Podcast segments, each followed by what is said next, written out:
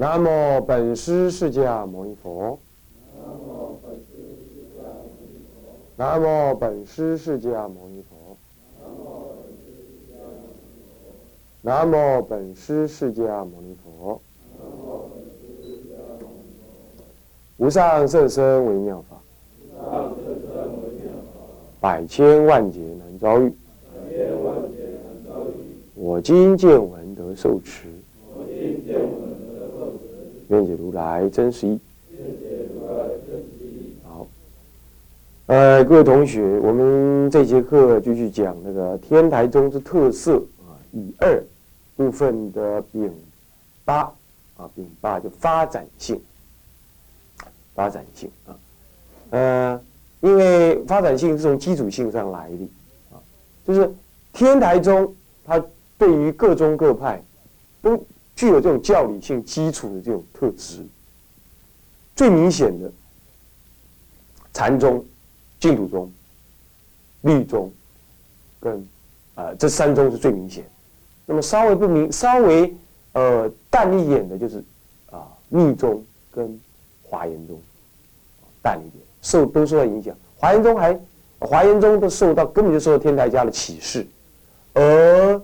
这个这个密宗呢，密宗唐朝的密宗传到日本去之后，由最澄大师所传递的这一位传法大师啊，最澄大师，他呢，他也修密，也修天台，所以回去之后创立了什么台密，天台为主的密，台密啊，不是台湾密哈，啊，也不是龙眼密啊，不是啊，是台密，是天台思想为基础的什么？密宗，他跟慧果阿舍离学，啊，慧果阿舍离呢，啊是啊不空三藏，啊啊的的嘛的弟子啊，那么呢，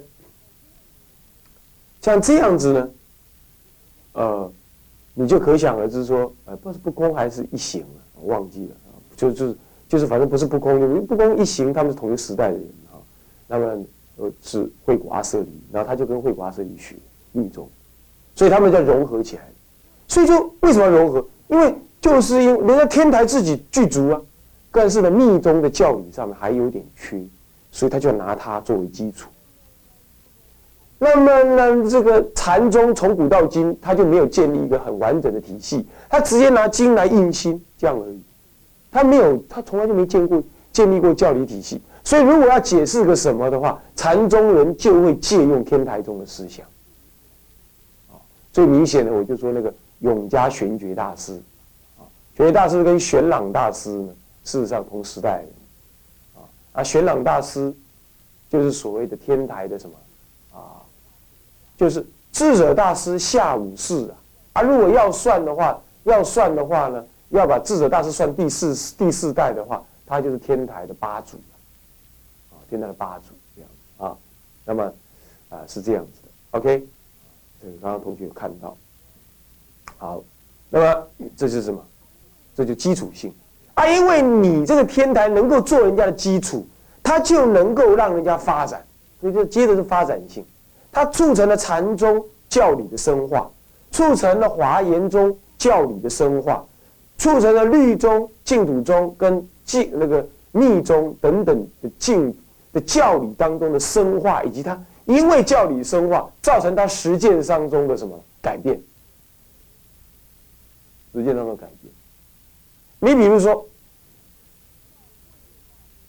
在慧远大师，我们一般来讲都说净土中的初祖是慧远大师。其实慧远大师的净土宗教理跟现在人的净土宗教理几乎完全不一样。慧远大师的净土宗教理很简单，就一波中三昧经。还有十六观经为基础，以修观法，念之在之的什么呀？修观法，然后呢，观观想念佛，来观那个什么佛的身相好，然后见佛，是这样。他也不管什么佛号这个字，佛号南无阿弥陀对他来讲根本从来没修过，几乎。他们是修修什么观相念佛，观佛相念佛，念佛法门。所以，我们今天把净今天的净土宗啊，把慧远大师当做初祖啊，是也对了，但是是其实上在教理上根本没一贯，根本就没有一贯，是这样。其实要拿他当初祖的，以今天的净净土来讲，倒不如请谭鸾大师做初祖，修法不同，对不对？所以印光大师就是说。哎呀，自己选什么祖师哦，这是也不太正确。嗯，参考参考可以。印光大师就这么说，他就很清楚这个事实。可是呢，从宋朝以降，尤其是偶益大师之后，九祖之后，我们净土中有十四祖是吧？十三祖是祖，十三祖啊。从九祖之后，十三祖是印光大师，那是后来人尊的，到现在已经没有第十四组。哦，没有了。曾经有人要，曾经有人要推举我施工，但是 啊，反正就有点点没下文啊。然后呢，到十三组啊，嗯，不要猜是谁。然后呢，然后呢，到十三组，从九组到十三组，没有例外，都是天台宗的什么天下，这些人都是以天台为思思想主要。主要内涵，包括英文大师，英文大师所说，你看英文大师的那个教那个那个什么语录啊，啊，那个文钞啊，哈哈，到处都是天台的思想。他老人家号称月藏，对呀，他越来越去七月八月，他还是要以天台来总摄他月藏所得。那偶益大师更别提，是不是这样子啊？他根本就是天台中的人，是不是这样子啊？那更别提。然后他所著的什么《弥陀要解》，全部用天台宗的思想。然后印光大师怎么说？他说：“如果阿弥陀佛再重新出世的话，注解他自己他自己的这部《阿弥陀经》啊，他也不出什么，不出偶益大师所著的什么《弥陀要解》。那他把天台宗的角度注解《阿弥陀经》已经推到极致了嘛？连呼出来都没没印好啊，都无法度给推翻了。”爱公个安尼来，你就可见起来。从偶益大师以下，谁还能够超过他呢？阿弥陀佛都不能超过他。换句话说，用天台宗的思想来解净土中最极致，在偶印光大师的心里头，就这个意思，就这个意思。那你想想看，天台宗有多抢手，如油入面，到了各宗各派里面去，各派。所以，他真的能够发展人家的教育修行。还有一位，日本无独有偶，日本日本的净土宗的发展开发者法然大师，法然呢？法然大师听说啊，有一次呢，在他的在家弟子一个幕府将军家里，他家里也是很大，走过一个桥的时候呢，那幕府将在背后立刻跪下去大拜，痛哭流涕。啊旁边问他说：“你是干嘛？”他说：“我看到了法然上人全身毫光，离地一寸，走路。”结果大家就一直要问法然大师是谁呀？法然大师说：“点点埋供。”到了临入灭的时候，法然大师自己说：“法然大师哦，是宋是唐，应该是应该是什么时候人？宋宋以前的人嘛，宋初还是怎么样的？我忘记了。”时间让我忘记了看太久，反正就是他是唐宋之间的人就对。然后呢，他怎么样？他就讲出话来。他说：“我啊，当然这话你信不信没关系啊。不过这传记上就这么说的。”啊，他说：“我舍利佛再来，然后我要来日本学天台宗。但是他传的是什么呢？他传的是什么？净土宗。太怪了，你看看，你看看。”如果他真的是舍利佛再来，那么是智慧第一。然后他为什么要来日本学天台宗？因为当时的中国天台宗灭掉了，在北宋的时候才重新再兴，四明尊者的时候才重新再兴，有那个什么吴王，吴王重新怎么样，到韩国去取什么，取天台宗的教典回来，重新才兴盛。在这之前，法然没地方去投胎，没地方去，只好到日本去投胎。然后投胎为了要干嘛？眼巴巴从印度入灭，跑到日本来投胎，为了什么？学天台宗，然后学天台宗传的是净土宗，你就可想而知，那这个意意味着什么？天台跟净土不可分。再来，再来什么？天台的教法是就近的了义法，很明显的吧？还有一个，还有一个哪一位祖师？他就先研究不知道什么法门，然后一天到晚就梦到有个圣僧跟他讲：“你怎么不去跟某某人啊？”对对对对对。对了，就是那个谁，天台九祖金溪大师。金溪大师有个大弟子，这个名字一时忘记。这位大弟子呢，是年轻二十几岁的时候呢，教理就很豪杰，就是当地的豪杰。当时金溪大师已经怎么样讲天台讲的很新了。当时金溪大师在在世的时候，哈，华严宗。密宗、禅宗、净土宗，全部大兴，全部大兴哦。然后恰恰天台宗才重新兴盛，而其他宗派正在大兴。那么呢，天台宗已经经过潜伏，然后重新兴盛起来。就在这个时候呢，这个金溪大师出世，重新让他兴盛起来。金溪大师已经六七十了。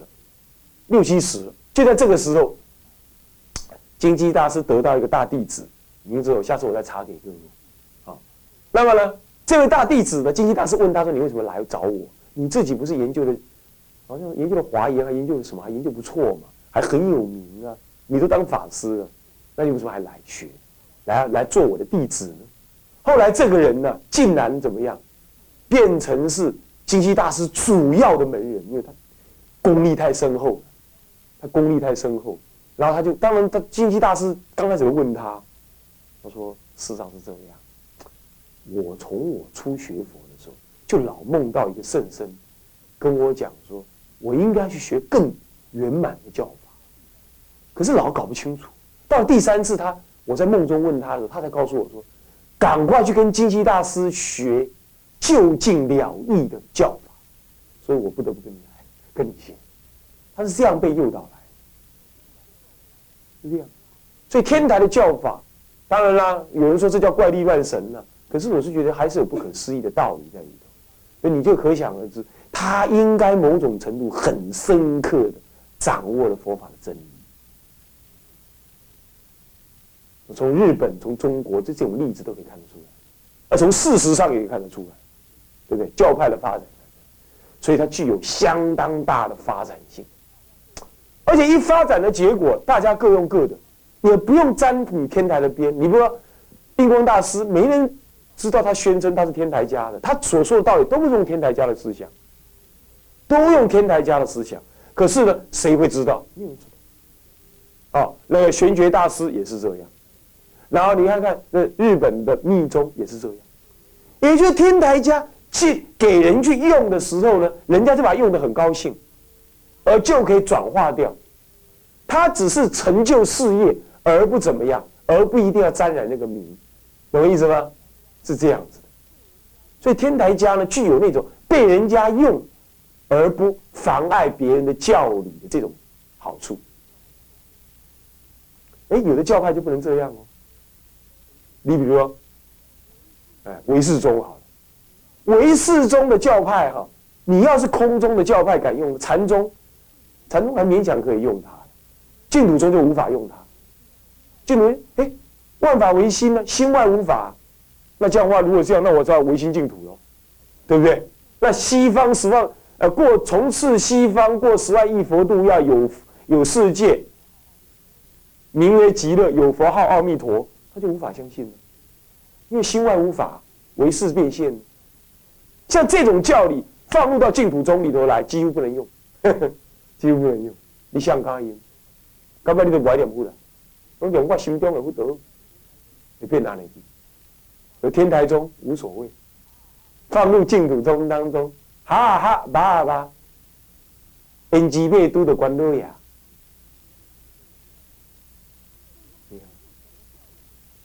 所以说不是什么教理哈，因为唯识宗是教理特盛可是他就是不能给其他宗派用。它不具有这种基础性发展性。哎，我点出这个道理来很重要，很重要。好，所以说这个发展性呢，我就略提到此啊。以后你们学下去了，然后你越看越多，越看越广的时候，你会越来越相信我说的话。这个话有时候不能，现在你要相信多少也没办法。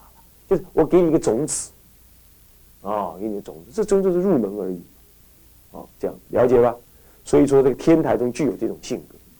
这是它的基础性跟发展性，说是这样，有发展性，能够做人家的基础。从另外一个精神上的角度来说，它具有无限的包容性。干嘛？因为他讲是唯一佛乘，无二亦无三，一切法皆是唯一佛乘之法。那这样一切法都是最高妙法，对不对？藏通别圆通，藏通别通通叫圆，通通是圆。所以阿含人在天台家的眼里。会不会被人家看成小乘呢？不会，他很尊重声闻人。阿含经、华严经里头，呃，法华经这么说的：你不能够毁谤任何乃至声闻经典。如果你毁谤的话，就等于毁谤大乘。真正懂法华经思想的人，从来不会嘲弄别人的经是小心小量，或者啊，这是阿含经这么好。这概率哒哒哒，这这叫我这是这什么戒律嘛？这小心小量，自我解脱而已，不会这种观念，不会这样。所以呢，法华天台宗呢，在精神上不具有排他性，他呢承认其他宗派的地位跟价值，甚至在某个角度呢，当天台宗天台宗自己的看法没有错，但是他。某一个角度，他看一切宗派都是唯一佛乘的宗派，都能够认同他们唯一佛乘的价值。像这样的包容性，使得天台宗能够被各宗各派所用，而怎么样不会被各宗各派所排斥？啊，也因为这样，所以天台宗呢一直流传到现在。主要原因也是这样，它具有基础性、发展性跟包容性，这三个性格。使得他跟其他宗派在一起，无恶而不自得，很圆融，很圆。各位同学，这是不是未来的时代最需要的性格？对不对？你看人家西藏密教传进台湾，南传佛法传进台湾，日本、韩国佛法都跑进台湾来。你要是拿了一个教派来跟他们打仗，那大家还弄得很苦。你还不如拿一个天台宗把它全部包了，对不对？全部色亏为一佛乘，然后没问题，no problem，几个嘴都爱讲价了。然后色归我天台宗所用，然后他要用我们的也没关系，那这样就不会对立，对不对？所学的很高兴，而不忘记本宗，是这样，你是很好的。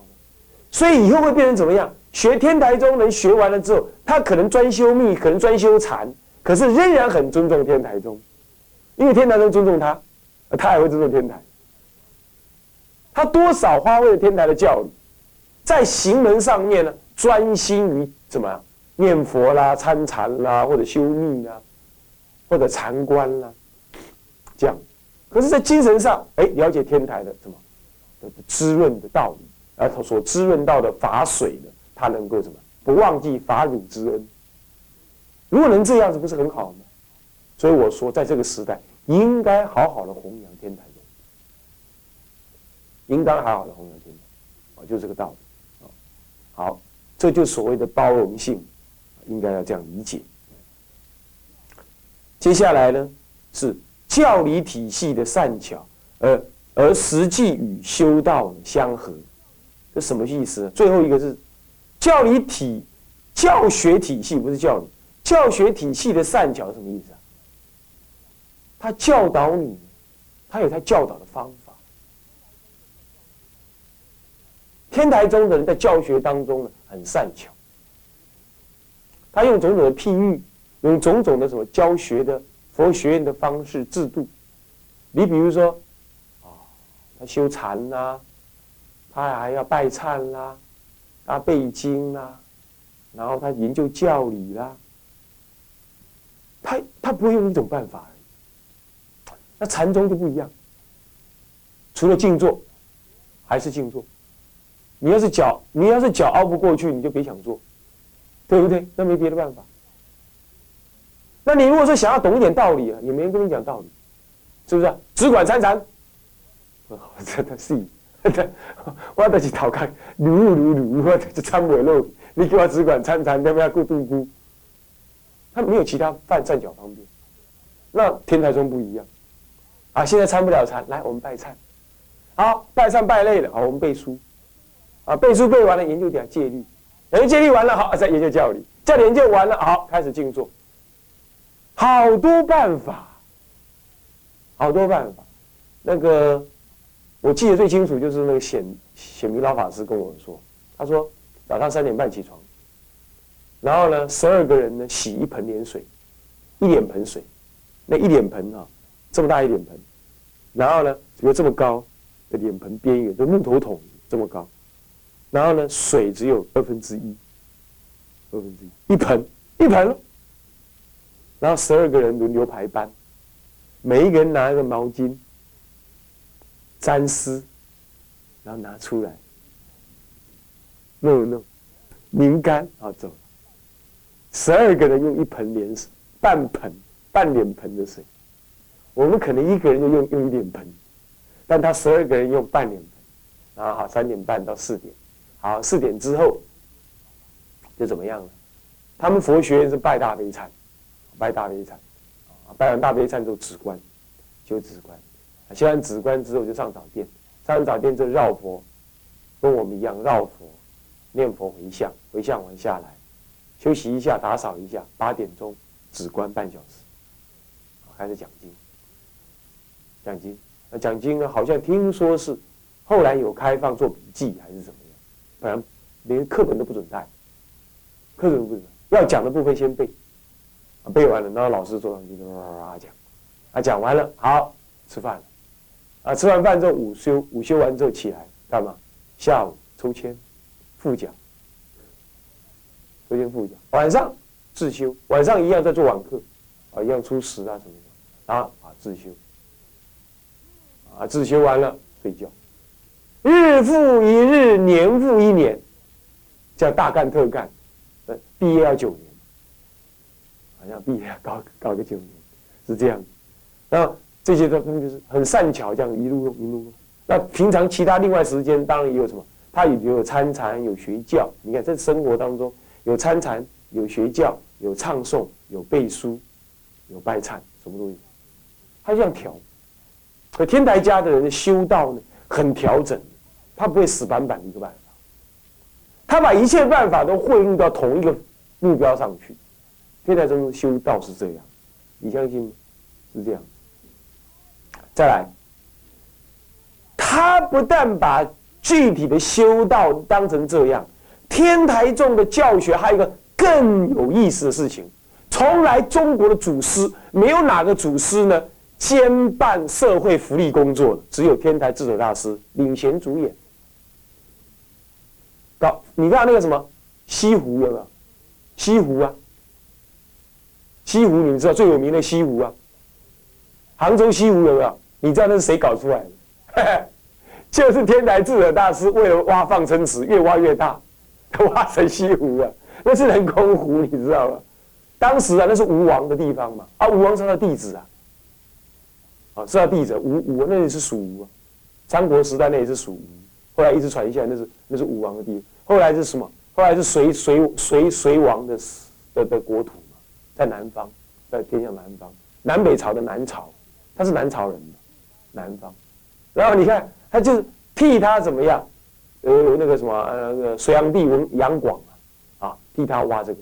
当时还在当杨广的时候，哦，还是地方的大大诸侯国，就替他挖这个矿生池。整个浙江的海边，所有的渔翁全部给他买下来，勒令不准养鱼，不准打鱼，干嘛？智者大师要放生用，是这样。然后度生两万人，建佛寺不两千间还三千间，他才活到六十岁。那平均一年不剃度多少人？他怎么剃的？你 看这这天，所以没有哪个祖师这么干的。开宗祖师呢，还不是说后来的祖师呢？所以从他开始之后啊，天台宗的人的实践法门就很妙。他不舍世间的事业，然后心中有密恨。你看他整天忙，你看那个谁，最明显的就是那个谁，定西和尚。定西和尚他整天讲经啊，晃啊晃啊，怎么样？结果呢，入灭的时候，五百人念佛当中，他讲经讲完了，大家回向，哦，然后开始大家念，念念念念念，哎，敲镜，哇，他不动，再跑一个，哇，往生了，就在讲经会上往生了。定西和尚是这样的，是这样。